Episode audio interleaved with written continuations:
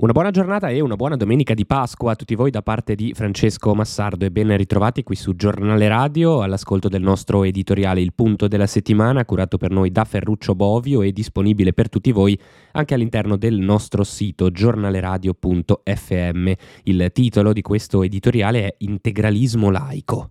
In genere il sostantivo integralismo viene abbinato all'aggettivo religioso per indicare le tante forme di oppressione sociale e culturale che purtroppo in nome di una determinata fede vengono ancora oggi esercitate in svariate aree del pianeta. Tuttavia, anche da parte di certi ambienti laici non vengono certo a mancare inaccettabili esempi di intolleranza e di discriminazione nei confronti di chi non condivide una certa visione delle cose del mondo e spesso si tratta del frutto di atteggiamenti pregiudiziali che noi non esitiamo a definire integralismo laico. Tutta questa premessa prima di soffermarci su un fatto avvenuto recentemente in provincia di Oristano che ci ha lasciati veramente desolati e vi stiamo parlando del caso di un insegnante di scuola primaria che, udite udite, è stata sospesa per 20 giorni per aver recitato alcune preghiere con gli alunni e aver fatto realizzare loro un mini rosario. La sospensione è scattata a fine marzo ma l'episodio risale invece allo scorso mese di dicembre.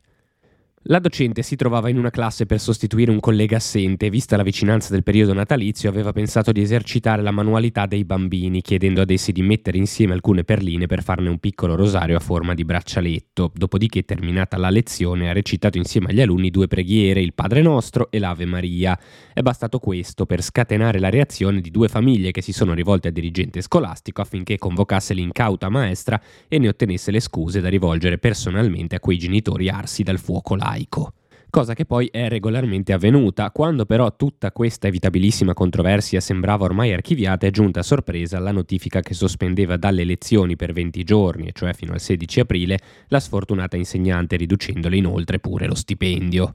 L'eco di quanto avvenuto in questa scuola elementare della Sardegna si è inevitabilmente propagato anche a livello politico con il presidente della Commissione Affari Sociali e Salute della Camera dei Deputati Ugo Cappellacci che annunciando un'interrogazione al ministro della Pubblica Istruzione ha parlato di un caso grave di integralismo laico. A portare un po' di chiarezza e di equilibrio nella questione è poi però arrivato a nostro avviso opportunamente anche l'intervento dell'Associazione Nazionale dei Presidi che ha definito eccessivo il provvedimento disciplinare in esame, ma che al tempo stesso ha anche criticato come inadeguata l'azione della maestra dal momento che la scuola è laica e non deve portare gli alunni a professare alcuna religione qualunque essa sia.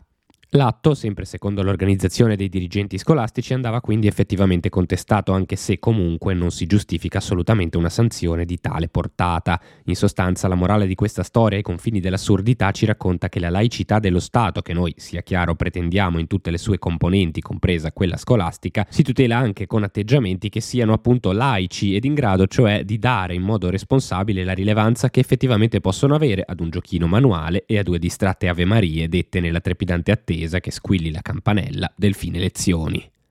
Quello che avete appena ascoltato era l'editoriale di Giornale Radio curato per noi da Ferruccio Bovio e disponibile anche sul nostro sito giornaleradio.fm da parte di Francesco Massardo ringraziamento per l'ascolto e a tutti voi una buona domenica di Pasqua.